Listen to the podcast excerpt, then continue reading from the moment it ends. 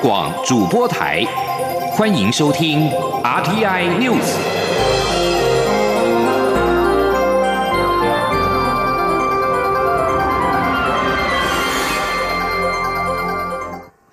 各位好，我是主播王玉伟，欢迎收听这节央广主播台提供给您的 RTI News。今天是2021年3月31号，新闻首先带您关注。世界卫生组织在30号公布了对2019冠状病毒疾病 COVID-19 源头的调查报告，未提出明确结论。世卫秘书长谭德赛呼吁调查人员更深入探讨病毒可能由实验室流出的理论。世卫组织指派的国际专家前往中国访查之后，与中国专家共同提出这份报告，其中没有任何具体的结论，而是罗列了各种可能的假设状况。谭德赛对这一项拖延甚久的报告表示欢迎，认为大大有助于了解疫情的起源。根据法新社预先所见内容，报告当中判断病毒由实验室流出的假设状况非常不可能发生，并且认为病毒的源头非常有可能是蝙蝠，并且经由中介动物传染给人类。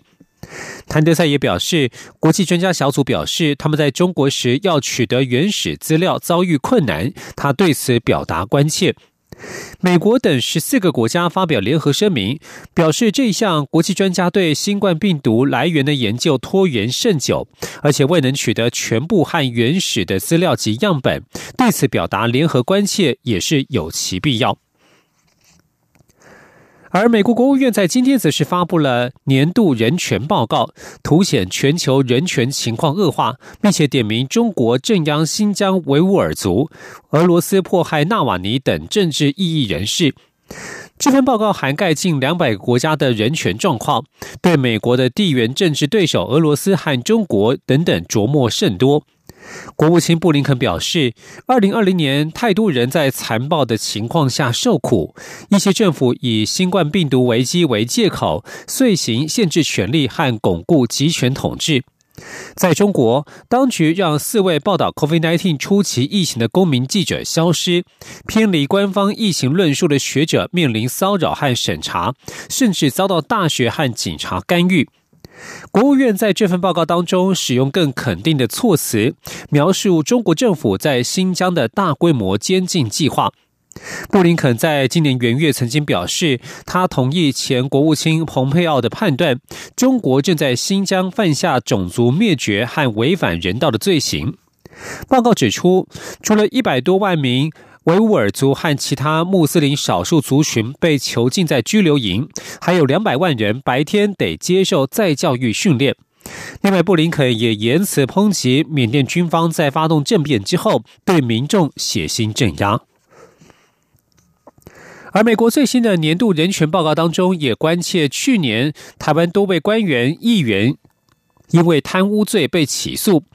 并且再次点出中共试图以商业压力操控台湾媒体，并锁定台湾记者为网攻目标。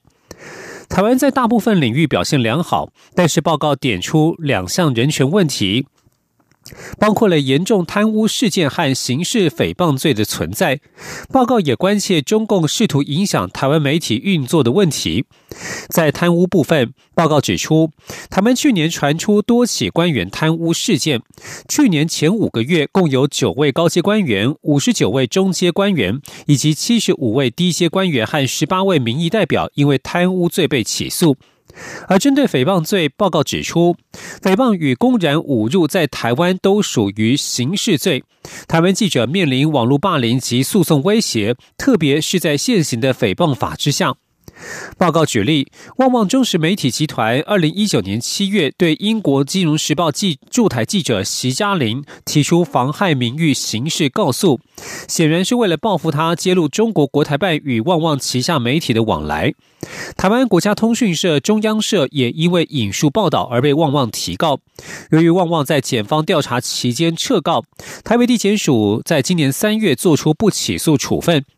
此外，报告也再次关切中共透过施压台湾媒体母公司在中国的商业利益，进而影响媒体的运作。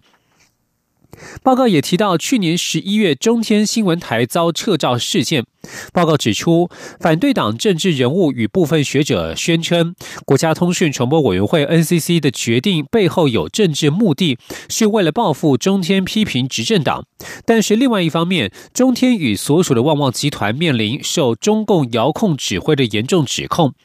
不过报告认为，台湾独立媒体相当活跃，多半能够不受限制地表达不同想法，也没有可靠报告指出台湾当局限缩新闻自由。继续将焦点转到国内政坛，蔡英文总统30号在总统府会见来访的帛琉总统惠恕仁。蔡总统表示，台帛旅游泡泡即将首航，这个安全旅行圈模式不仅两国人民很关注，全世界也都在看。他相信透过台帛旅游泡泡能够向全世界展现安全的旅游模式是可行的。他也相信除了防疫之外，两国未来将在各个领域合作，写下更多成功故事。前天记者欧阳梦平的采访报道。帛琉总统惠恕仁今天下午在外交部长吴钊燮陪同下进入总统府会见蔡英文总统。惠恕仁此行定位为工作访问，因此没有军礼仪式，但蔡总统在场厅迎接，两人都戴着印有中华民国与帛琉国旗的口罩，互碰手肘致意，并一起步往会谈的前厅。蔡总统在致辞时首先欢迎惠恕仁伉俪率团来访，并表示这不但是惠恕仁上任后首次出访，也是台湾在全球爆发疫情以来首次接待外国元首，可说是中华民国台湾与帛琉合作历史性的一刻。蔡总统指出，台帛旅游泡泡将在4月1号首航，在 COVID-19 疫情挑战下，这个安全旅行团的模式不仅两国人民都很关注，全世界也都在看。他很感谢惠恕仁对台帛邦谊的重视，为了两国的旅游泡泡亲自主持多场会议推动，并邀请我国使馆的同仁参与讨论。今年1月，两人才透过视讯讨论旅游泡泡。他很高兴，在短短2个月之后，就能在台湾接待惠恕仁及访团。他相信，这将向全世界展现安全旅游模式可行。他说：“我知道惠恕仁总统有一个目标，那就是希望每年造访帛琉的台湾旅客可以达到10万人次。”相信透过台帛旅游泡泡，我们将会开始从这个目标来前进，也会一起告诉全世界，疫情过后安全的旅游模式是可行的。总统也特地为帛琉观光代言，表示他访问过帛琉，对当地的海洋景观、传统文化及保护环境生态的决心都有很深刻的印象。他非常推荐台湾民众到帛琉旅游，也期待有机会可以再去访问。总统并指出，过去1年，两国携手对抗疫情，一起维持帛琉零确诊的好成绩，从防疫到观光，都说明台湾与帛琉长期相互信任，建立出可靠的合作模式。未来也一定能在医疗、能源、教育、海洋安全及南岛文化等领域合作，写下更多成功的故事。总统还赠送惠恕仁排湾族用来分享食物、建立连结的分享刀，期盼台帛在后疫情时代能够更紧密往来，一起实现更好的未来。会谈后，蔡总统也在台北宾馆设宴款待惠恕仁伉俪及访团一行。中央广播电台记者欧阳梦平在台北采访报道。而帛琉总统惠恕仁昨天在会见总统时致辞表示，台帛旅游泡泡的成功是基于双方的互信，相信透过这个特殊的旅游廊道计划，能够让双方原本就很厚实的关系更上一层楼。他并且希望未来旅游泡泡的人数可以放宽，也希望能够有更多航线与航班飞往帛琉。而蔡总统昨天晚间还在台北宾馆宴请惠恕仁。总统透过脸书指出，他在晚宴时见到了美国驻帛琉大使倪约翰。台湾、帛琉、美国彼此都是密切的伙伴，合作防疫也合作守护海洋，一起确保印太地区的和平与繁荣。继续要关注的是海上的运输。长荣海运的巨型货柜船长次轮日前在埃及苏伊士运河搁浅，堵住了这个欧亚航线重要通道的双向通行，引起世界瞩目。过去100年间，苏伊士运河是承载众多消费商品的货柜船最佳的航行路线。不过在全球暖化之下，北极海的北方海路崛起，恐怕在不远的未来将威胁到苏伊士运河的地位。请听以下的专题报道。一起听世界，欢迎来到一起听世界，请听一下中央广播电台的国际专题报道。今天的国际专题要为您报道的是，全球暖化开启了航运的新禁足，苏伊士运河的地位恐将不保。台湾长荣海运的巨型货柜船长次轮23号搁浅在埃及苏伊士运河，也导致上百艘的船是卡在运河的两端，苦苦的等待通行。埃及当局在出动了多艘的拖引船牵引，以及挖土机拓宽河道之后，终于在29号协助长次轮脱困了。而苏伊士运河的通行如此的重要，主要是全球包括食品、电器、卫生纸等等各项民生用品的运送都要靠这一条通道，因此它对全球物流货物的重要性是可见一斑。苏伊士运河事实上这一次被这样的塞住动弹不得，也让俄罗斯趁机的开始推销航经北极海的一条北方海路。根据《莫斯科时报》的报道，俄罗斯的国有核能公司 Rosatom 他们24号就曾经在推特上是戏谑的发文说，北方海路要宽敞得多，是一条可以替代的航道。同时，如果谁家的船只不幸撞击到冰山，也不用担心，俄国到时候一定会出动破冰船来鼎力相助。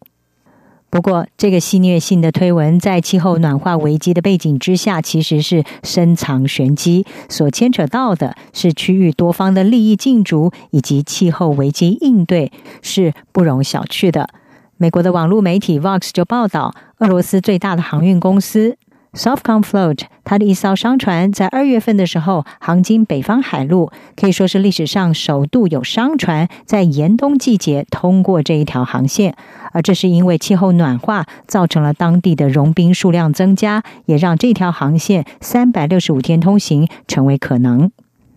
这一次的历史性航行可以说是打开了航运产业的许多可能性，同时也对苏伊士运河在全球海运的商业领导地位带来了潜在的挑战。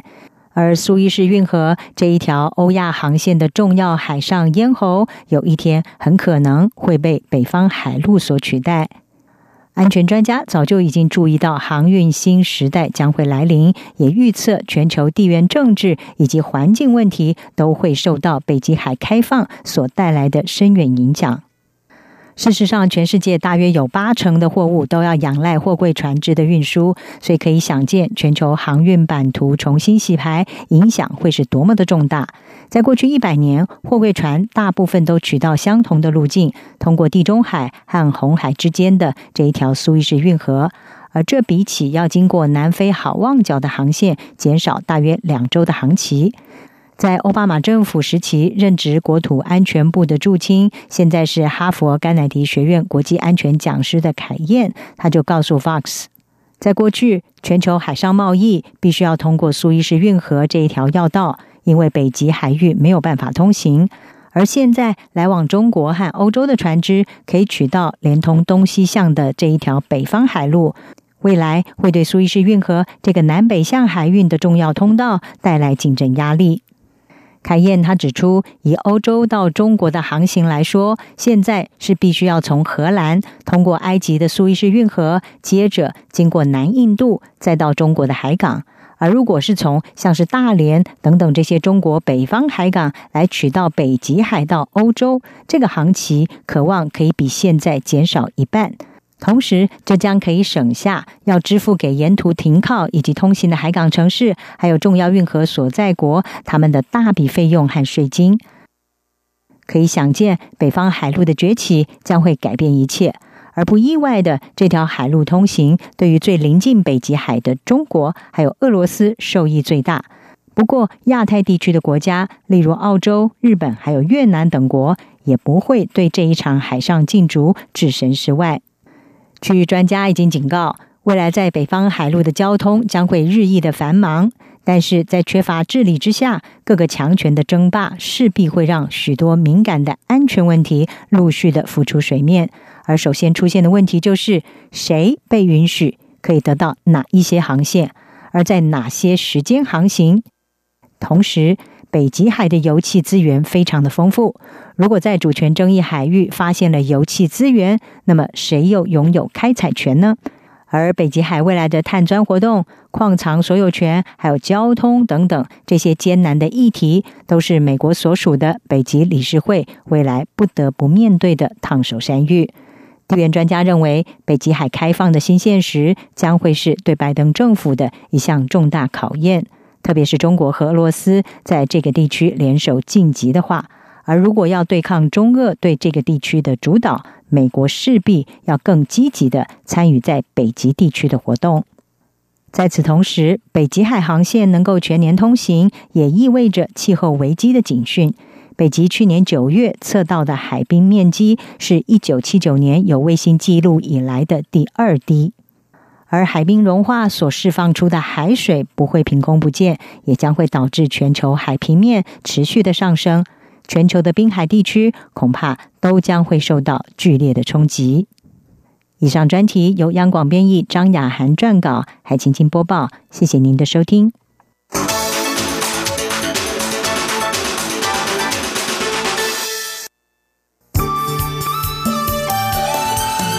是阳光像台湾之光穿透世界之窗，是阳光像神鹰翅膀环绕地球飞翔。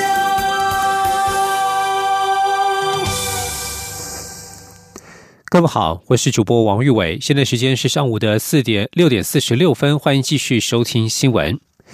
中国全国人大常委会在30号通过修改《香港基本法》附件1和2，变更香港选制，以贯彻爱国者治港。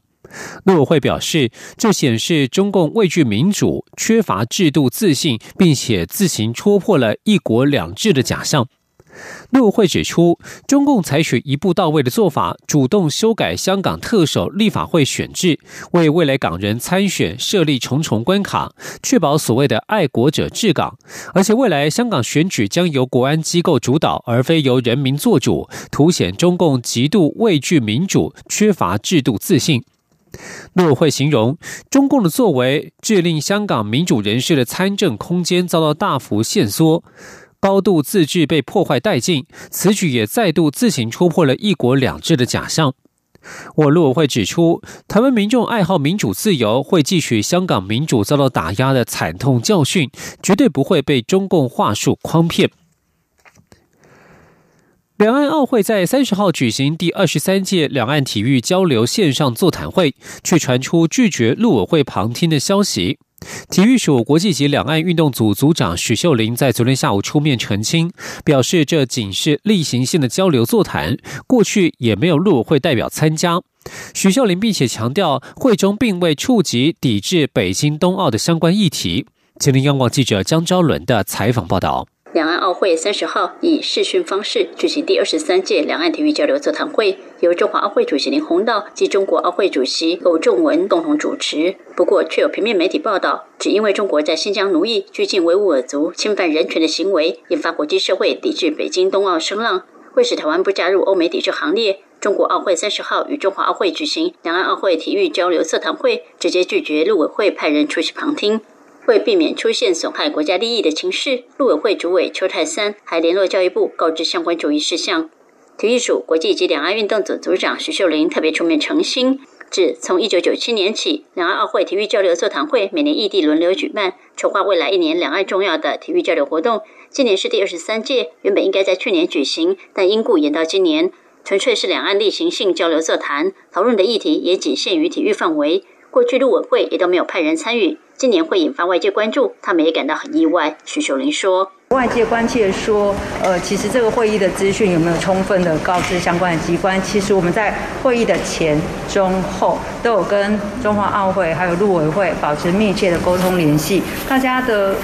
沟通都很顺畅啊，都其实没有这方面的问题。那今年也都是原力由中华奥会的成员参与，包括体育署的副署长和我个人。副署长是以奥会的执委的身份，那我是以奥会的委员的身份来参与，那也代表说政府机关其实有共同参与这样两岸会座谈的一个就是原力来办理。徐秀玲也强调，会中并未触及北京冬奥等议题。冬季奥运这个议题其实还有一段时间嘛，那国际情势也瞬息万变。其实现阶段两岸都是聚焦在东京奥运的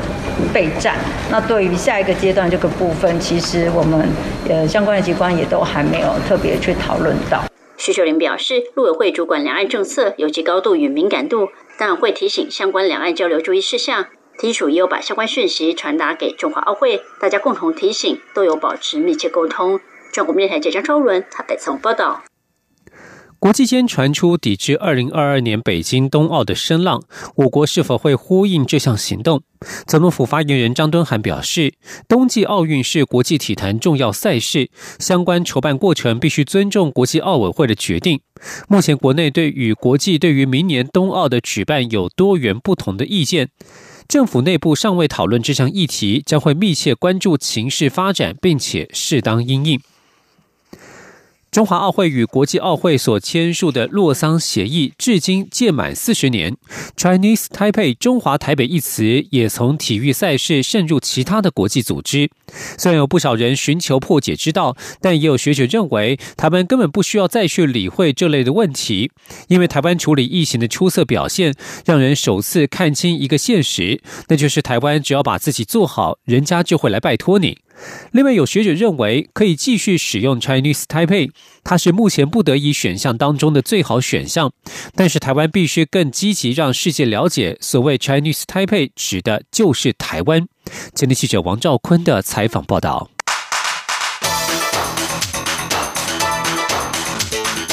专题报道称，让1971年退出联合国，历经众多国际运动总会10年排挤的台湾，得以重返国际体坛继续参赛。10年后的1991年，台湾又以 Chinese Taipei 名称加入亚太经济合作。关于 APEC， 蔡英文总统表示，它是亚太区域中最重要的经贸合作论坛组织。外交部则认为，它可谓我国目前实际参与最重要国际多边机制之一。在台湾加入 APEC 之前，1985年11月，亚洲开发银行与中国签署备忘录，同意中共以所谓中华人民共和国及中国唯一合法代表之名义加入，并自中共入会日起，改称我为 Taipei China。 我方为此连续2年拒绝出席亚银年会表达不满，到1988年才以抗议中方式出席亚银第21届年会。历经亚银事件，台湾以中华台北名称加入亚太区域最重要的经合论坛组织 APEC， 洛桑协议开启的奥运模式逐渐成为台湾参与国际间非体育组织的另一个紧箍咒，至今也已30年。中华亚太精英交流协会秘书长王志胜受访表示，从正面一点的角度而言，至少我们用的是 Chinese Taipei， 这与中国辖下的香港、澳门有所不同。虽然北京会吃台湾豆腐，将 Chinese Taipei 翻译成中国台北，但全世界在看这个时是看英文的，英文我们是 TPE Chinese Taipei， 而不是 Hong Kong China， 这还是有差别性。因此，王志胜认为，在国际政治的妥协下，仍无法摆脱中共外交打压时， Chinese Taipei 还是能顺理成章，表明台湾不是中华人民共和国的一部分。他说，这是不得已的选项当中最好的选项之一，就是如果我的光谱只有台湾 ROC， 然后台北跟台北 Common China 这样类似这样的选项的时候，它其实是一个折中的一个选项。即使如此，王志胜指出， Chinese 与 China 之间难免会造成主权关系上的混淆，且事实上经过40年的变化，台湾已无意争夺一个中国代表权，使用 Chinese Taipei会让人家以为我们还在争取。必须使用不得已选项又不想争夺一中代表权的台湾，王志胜认为，我们必须更积极让全世界了解，所谓 Chinese Taipei 指的就是 Taiwan。他说，至少在台湾湾社会内部早就没有所谓一个中国代表权的争议了。这个一个中国代表权就是中华人民共和国嘛，那我们也没有要去跟中华人民共和国去挑战，好像我要代表中国大陆，或者是他来代表台湾，我们并没有要做这样子的挑战。应该讲说，我们只是要彰显我们自己是一个主权独立的国家。洛桑协议、奥运模式、中华台北，归根究底源自联合国大会第2758号决议。建行科技大学企管系教授严建发表示，这个决议是外部框列，我们只要不承认即可。他说，有所谓内部合法性、外部合法性。内部合法是我们自己认为我们是什么，但是这更重要，就是内部人民意志。由此角度讨论会籍或名称等问题，严建发认为，台湾其实已经不需再去理会，与其花这么多力气在这里，不如不要去理他，他讲什么否认就好了。严建发分析，这一次 COVID-19 疫情以及台湾的防疫表现，让他深感台湾只要把自己做好，就会得到国际社会重视，甚至愿意主动帮助台湾。就算未能如愿参与国际组织，在全球体系下，相信国际社会也不会坐视不管，让台湾变成一个缺口。他说，其实是当我要加入，除了我去拜托一下，人家也拜托我，像 WHO 国际部队如果不要帮忙我们加入成为这个会员观察员，那就这样 ADB。即便我们有能力，国际社会很担心我们万一没有能力怎么办？所以说有时候是这样的，就是说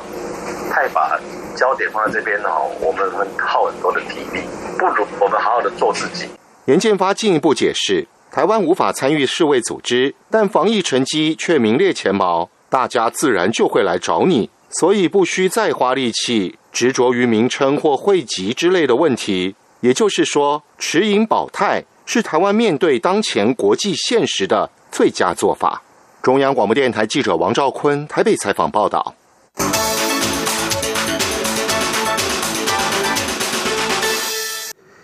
继续要关注的是台湾农业的新发现。台湾发现原生种白松露又有新篇章。农委会林业试验所在2019年发表台湾第一个原生种白松露深脉松露之后，在30号又正式发表第二个小溪式实力松露。松露是世界珍馐，尤其白松露更为珍贵，被誉为餐桌上的钻石，国际价格每公斤新台币75000元左右。农委会林业试验所在30号发表在高雄六龟发现世界新种小溪式实力松露，并且成功开发人工培养技术，预计10年内量产。小溪式实力松露是林试所的同仁在2018年在高雄六龟研究中心的多纳森林当中发现，由于是寄生在小溪式实力根圈的土壤上，因此以此命名。小溪式实力松露发现之后，林试所以多纳林道为中心，陆续前往高雄、屏东及台东相同海拔的山区进行更深入调查，历时1年多的田间调查都没有进展，直到2020年才在地理气候条件相近的台东利嘉林道发现小溪式实力松露的第二个生育地，并且陆续挖出大小不一的17颗子实体，直径由 0.1 到3公分不等。目前本土松露已经有深脉松露陆续技术移转给厂商做研究和开发。